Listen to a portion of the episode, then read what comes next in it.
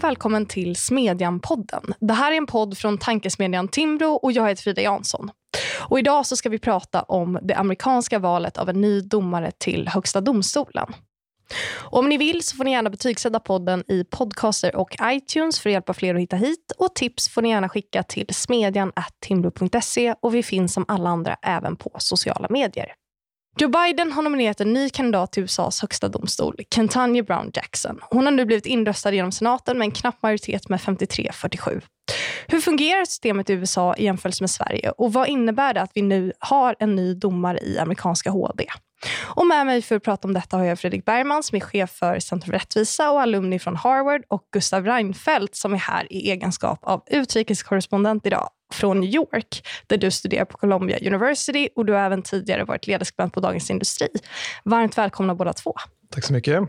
Tack så mycket. Jag tänker, Gustav, att du får börja med att slå ett grundackord här och berätta lite hur stämningen har varit nu de senaste dagarna kring invalet. I grund och botten så blev det en liten udda nominering därför att det, det spelades upp till att bli en väldigt stor händelse. Att få nominera en domare till Högsta domstolen är ibland det främsta en president kan få göra för att man sätter sitt märke i nationens historia för kanske tjugo, trettio, till och med fyrtio år med tanke på hur länge de här domarna sitter. Och det skulle beskrivas som en stor händelse, men allt det här följer ju dunkel eh, på grund av kriget i Ukraina som så mycket gjorde. Så att nomineringen av Ketanji Brown Jackson kom ju innan, eller förlåt, efter eh, att Ryssland faktiskt hade invaderat Ukraina. Så det skedde lite i skymundan kan man säga, och det får man nog säga att känslan här i New York och i U S A är att det har varit så under, under egentligen hela den här processen.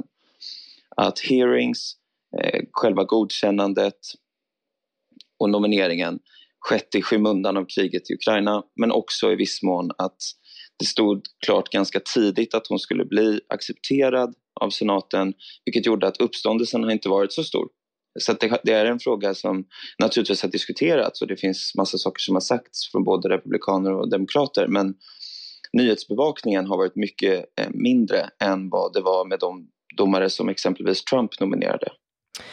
Eh, Brown Jackson har ju precis som alla andra domare förutom Amy Coney Barrett gått på Ivy League. En annan erfarenhet hon har som brukar lyftas upp som ganska unik är att hon har varit offentlig försvarare. Det var också en del av hearingen som behandlade just den aspekten. Eh, hon beskrivs också som väldigt eh, kvalificerad. Eh, är det en bild som ni delar, Fredrik, om du börjar? Absolut. Det är ju såklart historiskt att Ketanji Brown Jackson blir U S A:s första svarta eh, justitieråd eller eh, Supreme Court Justice. Och på det sättet är hon unik. Det som gör det mindre unik är ju just som du säger hennes bakgrund med eh, att hon har läst på Harvard. Eh, De flesta justitieråden har ju bakgrund på Harvard eller Yale. Sen som du säger att hon har varit eh, offentlig försvarare eller public defender, även om den största delen av hennes karriär har varit som eh, federal domare i District Court och i, i Court of Appeals. Men hon betraktas väl som alla andra justitieråd i, i amerikanska högsta domstolen som väldigt, väldigt välmeriterade jurister. Vi har inte kommit till en sån punkt, även om man kan diskutera det amerikanska systemet där juridik och politik flyter ihop väldigt mycket, så har de ändå väldigt kvalificerade domare i amerikanska högsta domstolen. Vi har ännu inte nått så att säga, politiska utnämningar i den bemärkelsen att det är så att säga, politiker förklädda till jurister som sitter i deras domstol, utan de är mycket välmeriterade samtliga domare. Mm, vad säger du, Gustav? Ja, det här är någonting som även under, under utfrågningarna lyftes av republikanerna.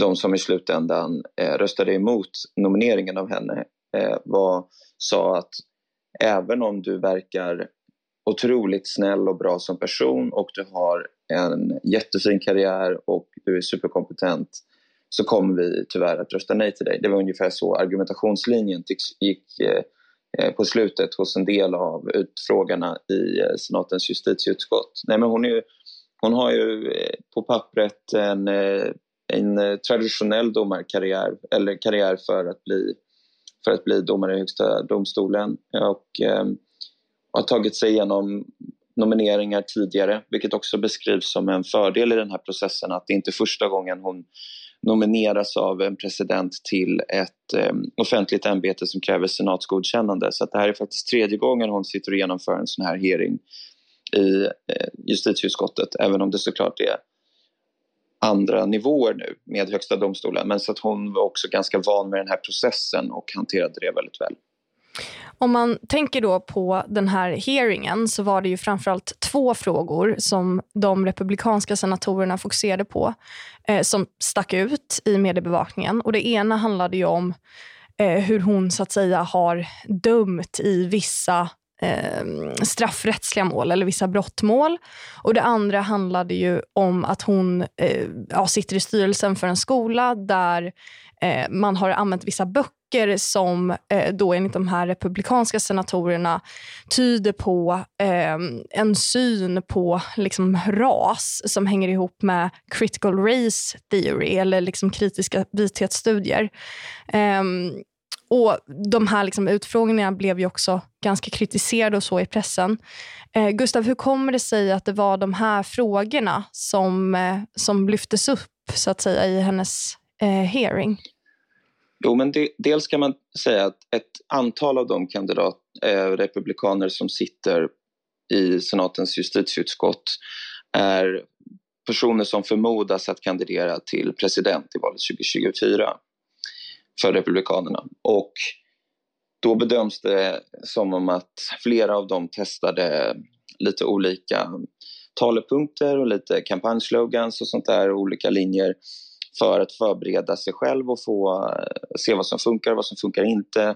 Säger man väldigt uppseendeväckande saker så tas det upp på Fox News och då får man lite utrymme och sånt där. Så dels så har det beskrivits som att det har tagits in i, i, ja, i perspektivet för en del av de här. Alltså att frågorna snarare kommer från kampanjperspektiv. Också med tanke på att det är ett mellanårsval till, till representanthuset och till senaten i november i år. Där man då vill helt enkelt testa just critical race theory, frågor om eh, ja, vad var det, barnpornografi mm, och sådana här saker. Eh, för att någonstans driva hem ett budskap om att vänstern är eh, radikal vänster och de utser radikala vänsterdomare som man kan avfärda på sådana här saker. Och en av orsakerna är väl dels då det här kampanjandet, men också att det från första början stod ganska klart. Det var aldrig egentligen någon stor tvivlan kring att den här domaren skulle godkännas, vilket gjorde att de här med politiska ambitioner kunde lika gärna göra den här processen till åtlöje och eh, inte ta utfrågningen seriöst helt enkelt. Det är så vissa av dem har betett sig. Men om man tänker på eh, processen med Amy Coney Barrett och eh, Brown Jackson så Eh, svarade ju de ganska liknande på de här politiska frågorna. Alltså deras svar var uppbyggt kring den amerikanska konstitutionen där man i första paragrafen ger den lagstiftande makten till kongressen, den andra paragrafen ger man den exekutiva makten till presidenten och i den tredje paragrafen så ger man den dömande makten till domstolarna. Och de menade ju att eh, det inte på något sätt var deras roll då varken Ketanji Brown Jackson i vad gäller liksom de här politiska frågorna och samma sak med Amy Coney Barrett som ju fick ganska mycket frågor om president Trump som hon blev nominerad av. Ehm, trots att de svarade liknande på de här frågorna, att de inte vill blanda sig i det som de då upplever vara kongressens funktion. Vad har det för betydelse att man blir nominerad av en demokratisk president eller en republikansk president? Fredrik? I praktiken har det rätt stor eh, betydelse. Eh, för att förstå, man brukar ju prata, vi har ju nio domare i amerikanska högsta domstolen och sen så har det blivit mer eller mindre kutym att man sätter stämplar på de här domarna som antingen då konservativa, då är de ofta nominerade av en republikansk president, eller liberala, då är de ofta nominerade av en, en demokratisk president. Eh, och Vad, vi, vad det handlar om i U S A är att man har en, en politisk polarisering eh, i väldigt stor utsträckning, eh, men att man också har en, en juridisk polarisering och att de här speglar varandra. Det har att göra med att juridik och politik i U S A till skillnad från Sverige är mycket mer eh, sammanblandade. Vi har en, en, en större ambition i Sverige att göra skillnad på juridik och politik, men i U S A är det inte på det sättet.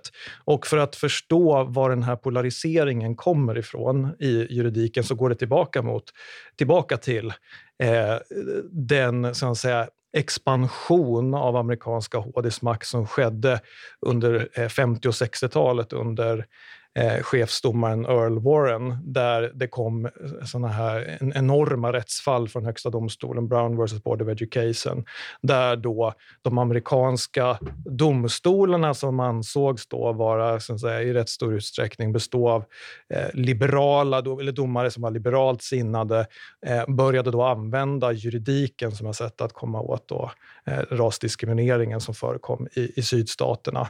Och att det var då ett antal år av ett, många sådana här liberala avgöranden som handlade om, tog, tog sikte på rasdiskriminering i söder, det tog sikte på hur på, polisbrutalitet och det tog sikte på, på långa straff, och att det här då skapade en konservativ backlash som väckte sig väldigt stark under, under eh, framförallt Reagan, men sen då som vi ser produkten av idag där vi har en konservativt dominerad högsta domstol, och allt det här som hänger samman med en, en reaktion mot att domstolen ansågs få en väldigt politisk eh, prägel på femtio- och sextiotalet och att den var då eh, vänstervriden. Eh, och det är väl liksom med utgångspunkt där då som det har blivit en, en valfråga, att varje president går till val delvis med hänvisning till att man ska utse då domare i, i den högsta domstolen, men även de lägre federala domstolarna som ska då ha en, en ideologi då som kan knytas antingen till, till höger eller vänster. Sen ska man säga liksom att det inte är alla frågor som, som, som så här, de amerikanska domarna är höger eller vänster, utan det här, de här skiljelinjerna visar sig väl framförallt i de här stora kulturkrigsfrågorna som eh, rätten till abort och rätten att bära vapen eh, och annat, och det är framförallt där då som man brukar se den här uppdelningen väldigt tydligt då i höger och vänster. Hur kommer det sig? För att eh, det man kan säga är, och det här varierar ju lite över tid, så att det är också kanske svårt att, att, att beskriva det väldigt så här eh, generellt, men eh, det som du pratar om tror jag, det är att det som är five four votes, alltså där man med en röst majoritet fattar ett beslut i domstolen, mm. det är ju relativt också ovanligt, även som sagt om det varierar över tid. Men tjugo femton till exempel så fanns det inte ett sånt fall som behandlades i domstolen. Man kan väl säga att domstolen avgör ungefär sjuttio fall om året, mm. give or take. Um, och hur kommer det sig då, eftersom det finns en konservativ majoritet, att eh, man inte har eh, gått mer så att säga offensivt fram? Alltså om man tänker några av de frågorna som varit uppe i domstolen de senaste åren, till exempel Obamacare har ju mm. behandlats, eh, men även vissa eh, så att säga straffrättsliga mål när framförallt Neil Gorsuch har eh, allierat sig med de liberala domarna. Eh, hur kommer det sig att, om det nu är så att det finns en, en, en stark korrelation mellan vilken president som nominerar och hur man röstar, mm. hur kommer det sig att det ändå, att man inte rev upp Obamacare till exempel? Mm.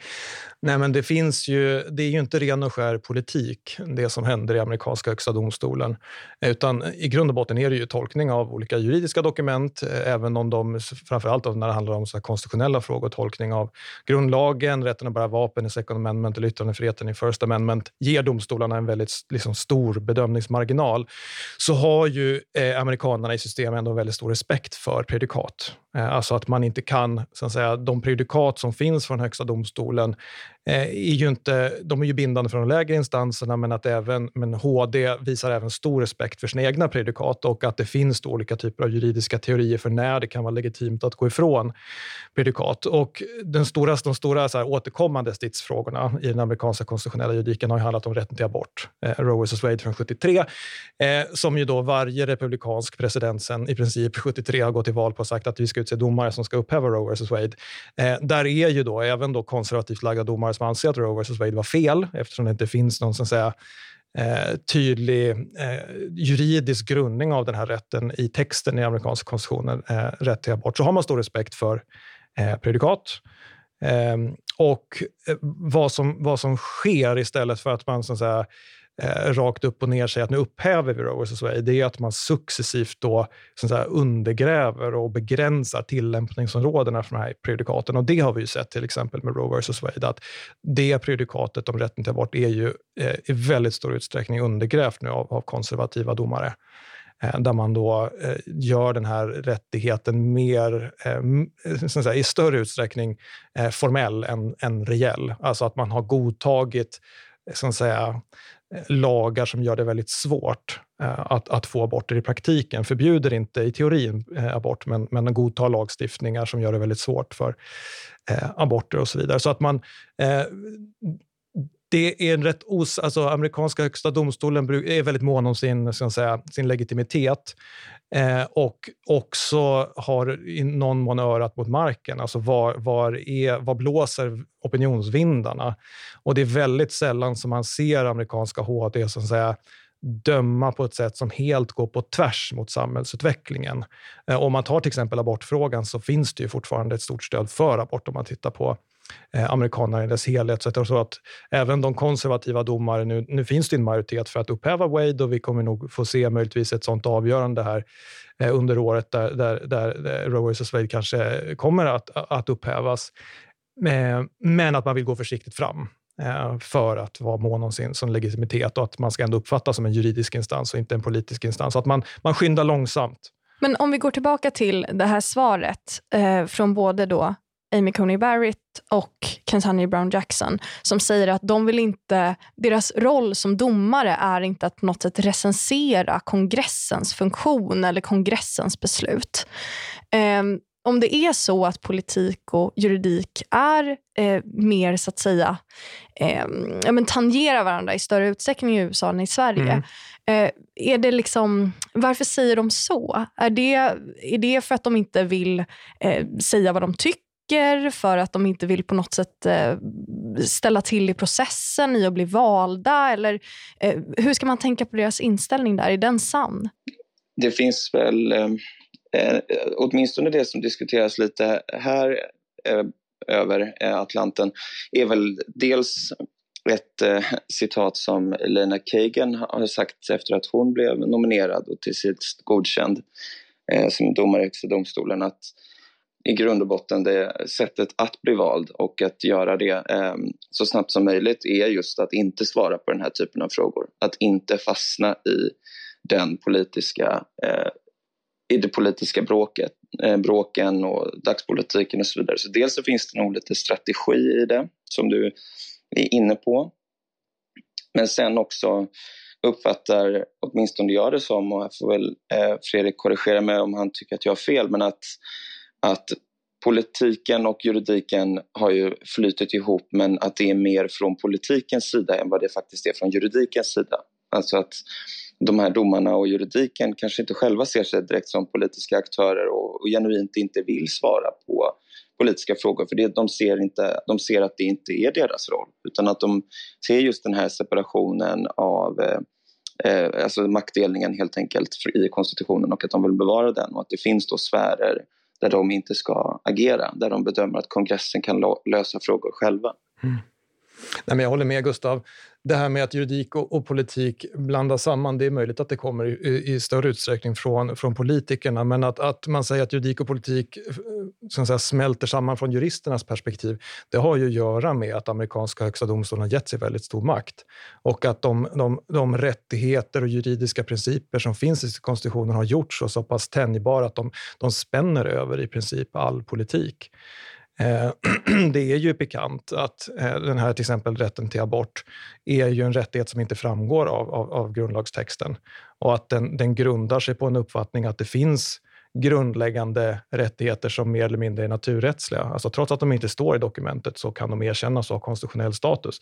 Så att man kan ju ha viss förståelse från, för den konservativa, konservativa kritiken mot den här liberala expansion, expansionistiska eh, teoribildningen eh, om att man som jurist i huvudsak bör hålla sig till de texter som finns och som har så att säga, tillkommit demokratisk ordning, och att man som Eh, som domare i ett system som det amerikanska, där det krävs fem personer för att eh, liksom säga, erkänna nya rättigheter som blir gällande i alla femtio delstater, måste vara väldigt försiktig med att uttolka nya rättigheter, eftersom eh, ju större steg en domstol tar på det konstitutionella området, desto mindre utrymme blir det för politiken.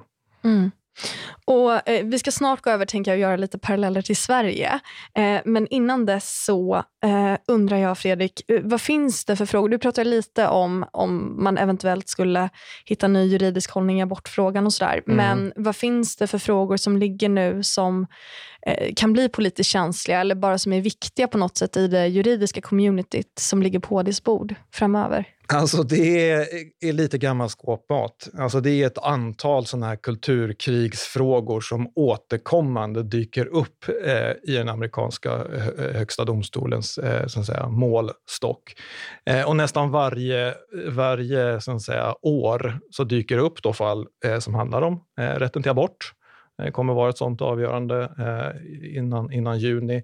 Det är frågor som rör rätten att bära vapen, som är också en så att säga, kontroversiell fråga som från ett europeiskt perspektiv framstår som ganska apart.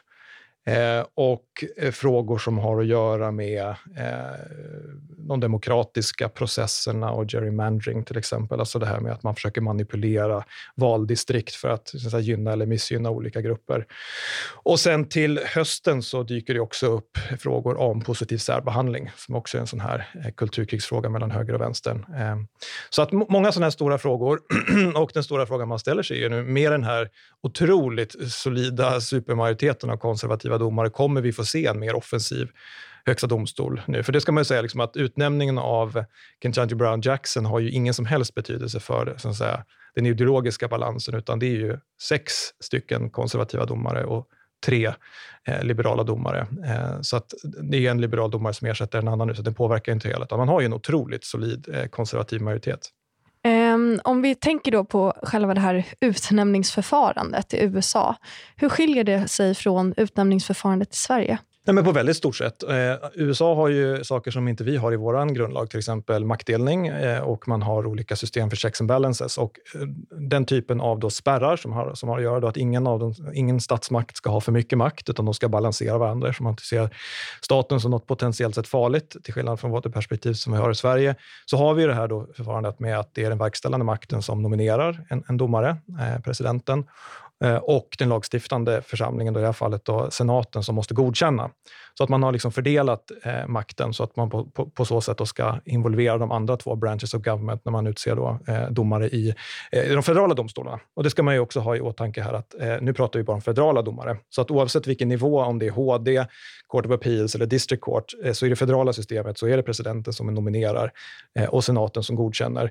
Eh, Och eh, vad man ska skicka med också är ju att det som kanske får nästan ännu större betydelse än, än att utse liksom en, två eller tre domare i amerikanska högsta domstolen, det är ju att en president kan ju utse hundratals domare i de lägre instanserna. Och där kan man säga att Donald Trump utsåg ju rekordmånga eh, underrättsdomare. Det får ju väldigt stor betydelse. Så att det är det amerikanska systemet, att vi har checks and balances, vi engagerar både då the executive branch och eh, legislative branch. I Sverige är regeringen som utser domare. Eh, Även om man nu har då ett mer öppet förfarande. Tidigare var det kallelseförfarande att man blev liksom uppringd från justitiedepartementet. Att nu, nu tänker vi på dig som domare i högsta domstolen. Nu har vi ansökningsförfarande. Det är en statlig nämnd som heter domarnämnden som bereder ärenden. Det är ansökningar. Men i slutändan är det regeringen som bestämmer och behöver inte lämna någon egentlig motivering till sina beslut. Om man tänker på eh, domarrollen, mm. eller så att säga, du kanske är ute, eller du förstår vad jag är ute efter här. Mm. Alltså i U S A till exempel så väljs man ju på livstid mm. eh, som utgångspunkt. Mm.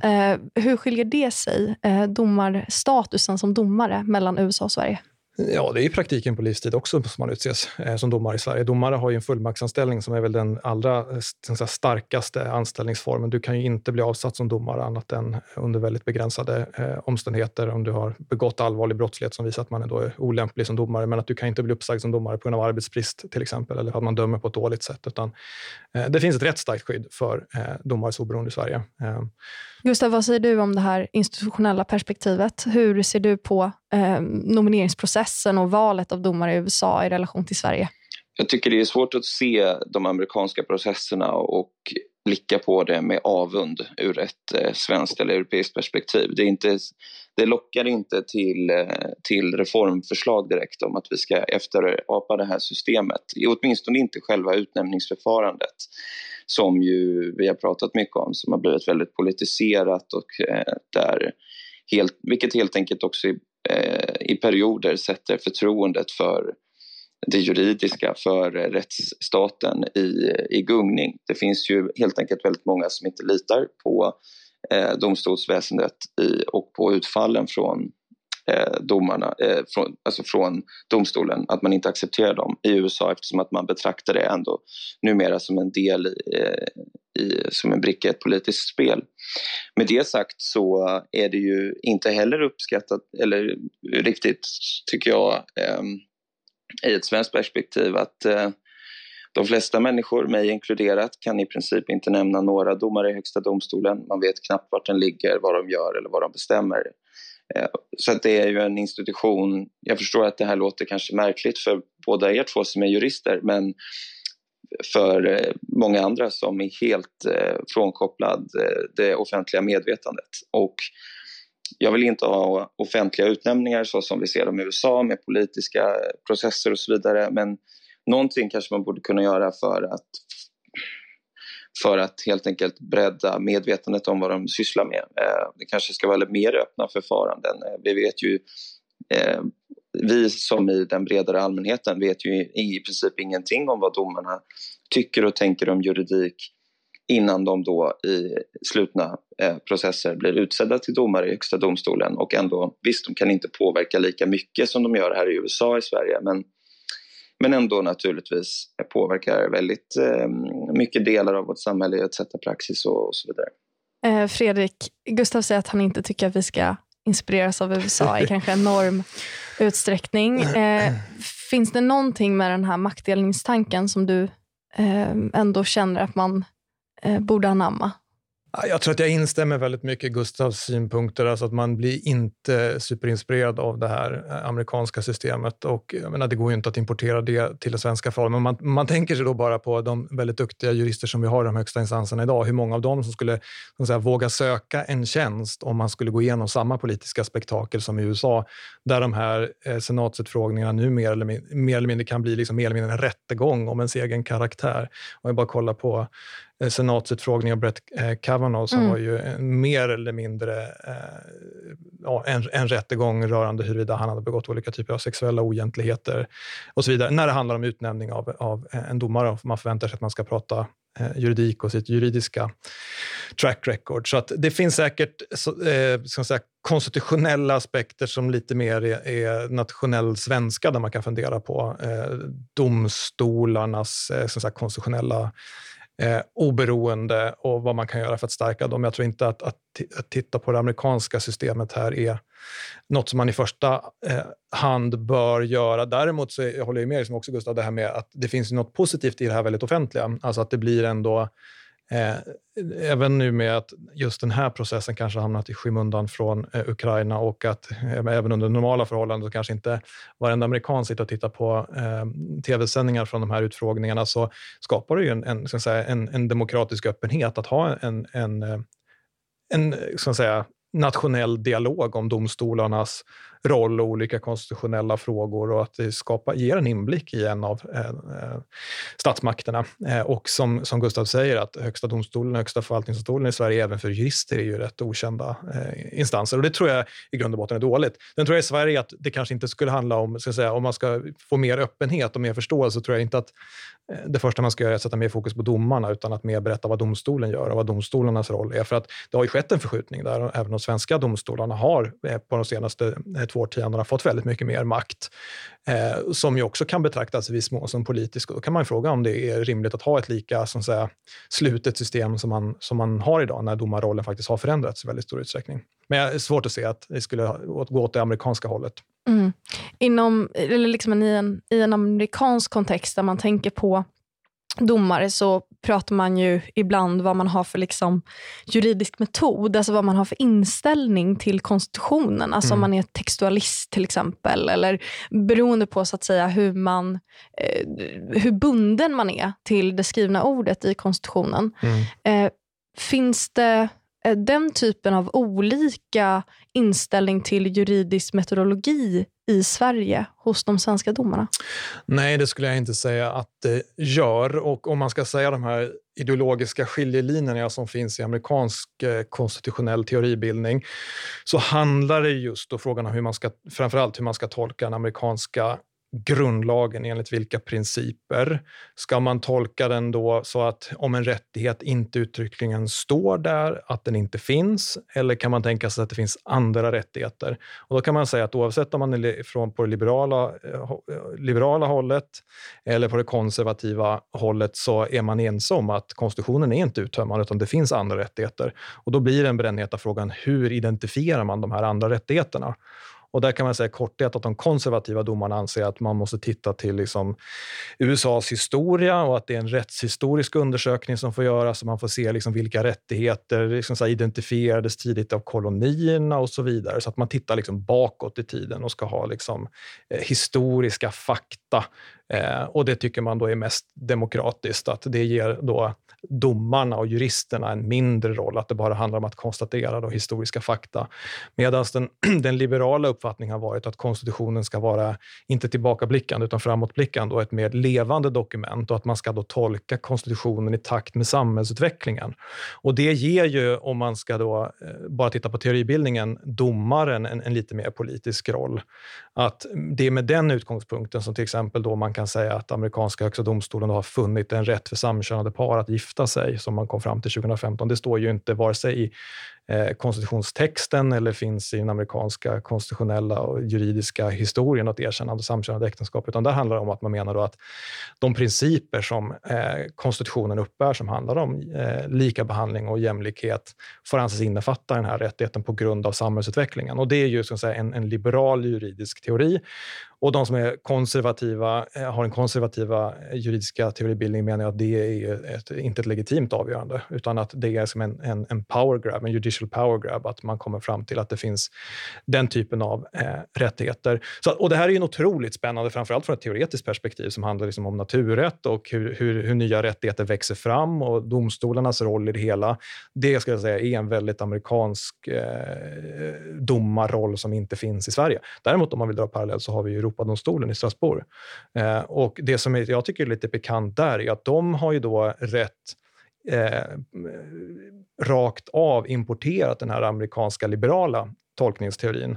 Alltså att Europakonventionen, som ju är våran europeiska Bill of Rights, som innehåller rätt mycket motsvarande eh, rättighetsbestämmelser, ska tolkas expansivt och i takt med samhällsutveckling. Och det har ju som accepterats av de flesta domare eh, i Europadomstolen, och har ju då så att säga, med införlivandet till svensk rätt eh, blivit en del av den svenska rättsordningen. Och där tror jag möjligtvis att vi kommer få se mer kritik även från svenskt håll, att den här delen av, av juridiken möjligtvis ger eh, domarna ett lite för stort, en stor politisk roll, att vi möjligtvis på sikt kan få se en viss ideologisk splittring. Men jag tror att Sverige är långt ifrån eh, U S A, och eh, som det ser ut idag har dom, domstolarna en ganska begränsad politisk roll, och jag tror att utrymmet för den här typen av ideologiska splittringar mellan jurister är ganska begränsad. Men eh, om man tänker bara på de senaste åren eh, där man har en situation där rättstillämpningen ju kom fram till exempel att man kunde få skadestånd på grund av grundlagsöverträdelser, alltså något som ju inte kanske explicit var uttalat av lagstiftaren utan ju har kommit senare i en utredning. Mm. Alltså där har man ju att rättstillämpningen har på något sätt gått före lagstiftaren. Mm. Eh, är det ändå inte ganska ovanligt om man ser till en svensk rättstradition? Jo, men eh, domstolarna och domarna, framförallt de högsta instanserna, de har fått mer makt. Eh, så är det, och det är ju under inflytande av E U-rätten och eh, Europakonventionen.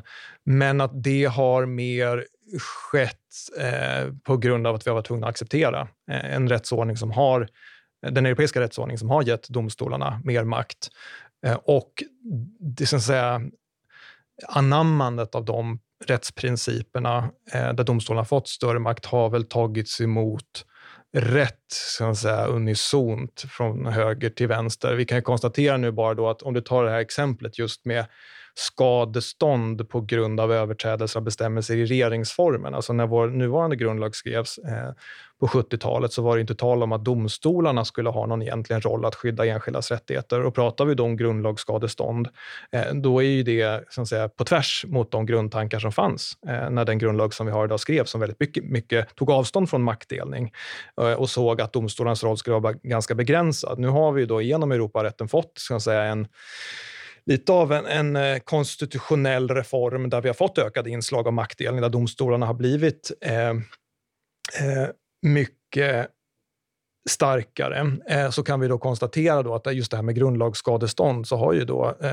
nu, nu lagts fram ett, ett lagförslag om att det här ska ju då lagfästas, den här principen, så att de som tyckte att Högsta domstolen tog för mycket makt och att det kanske var avgöranden som, inte vet jag, var höger eller vänster. Eh, nu har man alltså på politiskt håll en, en fullständig enighet om att det ska skrivas in i lag att när enskildas rättigheter enligt den svenska grundlagen överträds, så har man rätt till skadestånd. Så att det är inte lika politiskt splittrat längre med frågan om, så att säga, domstolarnas roll, vilket är intressant. Eh, det har ju mm. tidigare varit en tydlig höger, höger-vänsterfråga i Sverige med domstolarnas roll och deras uppdrag att skydda eh, individers fri rättigheter, men dö- möjligtvis höger-vänster närmat sig här, den frågan, i den frågan med lite olika bevekelsegrunder. Mm. Även lagrådets roll är ju, och lagprövningsrätten i stort är mm. ju också en sån eh, väldigt laddad politisk fråga under efterkrigstiden. Mm. Eh, Gustav, vad betyder det för Demokraterna att man har eh, fått igenom sin nominering i senaten? Det beskrivs som eh, lite som en omstart. Det är åtminstone så Demokraterna pratar om det. Att Bidens presidentskap någonstans gick på pumpen med eh, tillbakadragandet från Afghanistan, och det var någonstans där också hans eh, personliga eh, förtroendesiffror började dala från runt femtio procent till eh, under fyrtio procent nu innan kriget i Ukraina, och nu har det klättrat upp strax över fyrtio procent igen eh, i förtroendesiffror. Så att det beskrivs som en omstart, att okej, okay, det här har vi lyckats åstadkomma nu. Den här mycket historiska utnämningen som Fredrik var inne på, dels att det är eh, alltså dels att få utse en domare i Högsta domstolen, och sen dessutom då att, bry, att spränga ett glastak med den första svarta kvinnliga domaren i Högsta domstolen, eh, så beskrivs som en stor, stor seger. Dessutom ska man säga då att ja, hon godkändes eh, femtiotre fyrtiosju då med tre eh, republikanska röster, eh, och det var det spekulerades om hon skulle få två eller tre, eh, men fick till slut tre röster efter att eh, senatorn från Utah, Mitt Romney, hade bestämt sig för att rösta för. Eh, men vilket ju då, då kan det ju tyckas vara väldigt tajt, eh, väldigt nära. Men man ska också komma ihåg att de opinionsundersökningar som har gjorts gör gällande att de senaste alltså nomineringarna under tvåtusentalet, så är hon den person, den nominering till Högsta domstolen som har näst högst förtroende i, hos offentligheten vid själva nomineringstillfället. Bara, bara bräckt av, när, av John Roberts, när, helt enkelt, när president Bush nominerade honom till chefsdomare, så hade han stöd av nästan två tredjedelar av den amerikanska befolkningen i opinionsundersökningar, och Ketanji Brown Jackson låg bara någon procentenhet efter honom. Så att hon har ett ganska stort stöd hos offentligheten, och eh, dels ja, demokratiskt stöttar det väl för att eh, Biden har nominerat henne, och det finns det här historiska inslaget, men också att hon bedöms, åtminstone hos konservativa, eh, inte då politiker kanske, men bedömare, att hon, de spekulerar i och hoppas att hon kan vara helt enkelt lite mindre liberal än vad liberalerna tror. Alltså att det finns en öppning här för att hon kommer döma mer konservativt eh, eller textualistiskt då eh, än, vad, eh, än vad kanske demokraterna tror. Så att hon har ett ganska stort stöd, och det beskrivs som en stor seger, och det här är någonting som Biden-administrationen är väldigt stolt över. De har gjort mycket inlägg på sociala medier om det här, de pratar om det, och de ser det som en omstart, som sagt. Det får vara de sista orden, och jag vill tacka er så mycket för att ni kom hit, Fredrik Bergman och Gustav Reinfeldt, och vi hörs som alltid även nästa vecka. Tack så mycket, hej!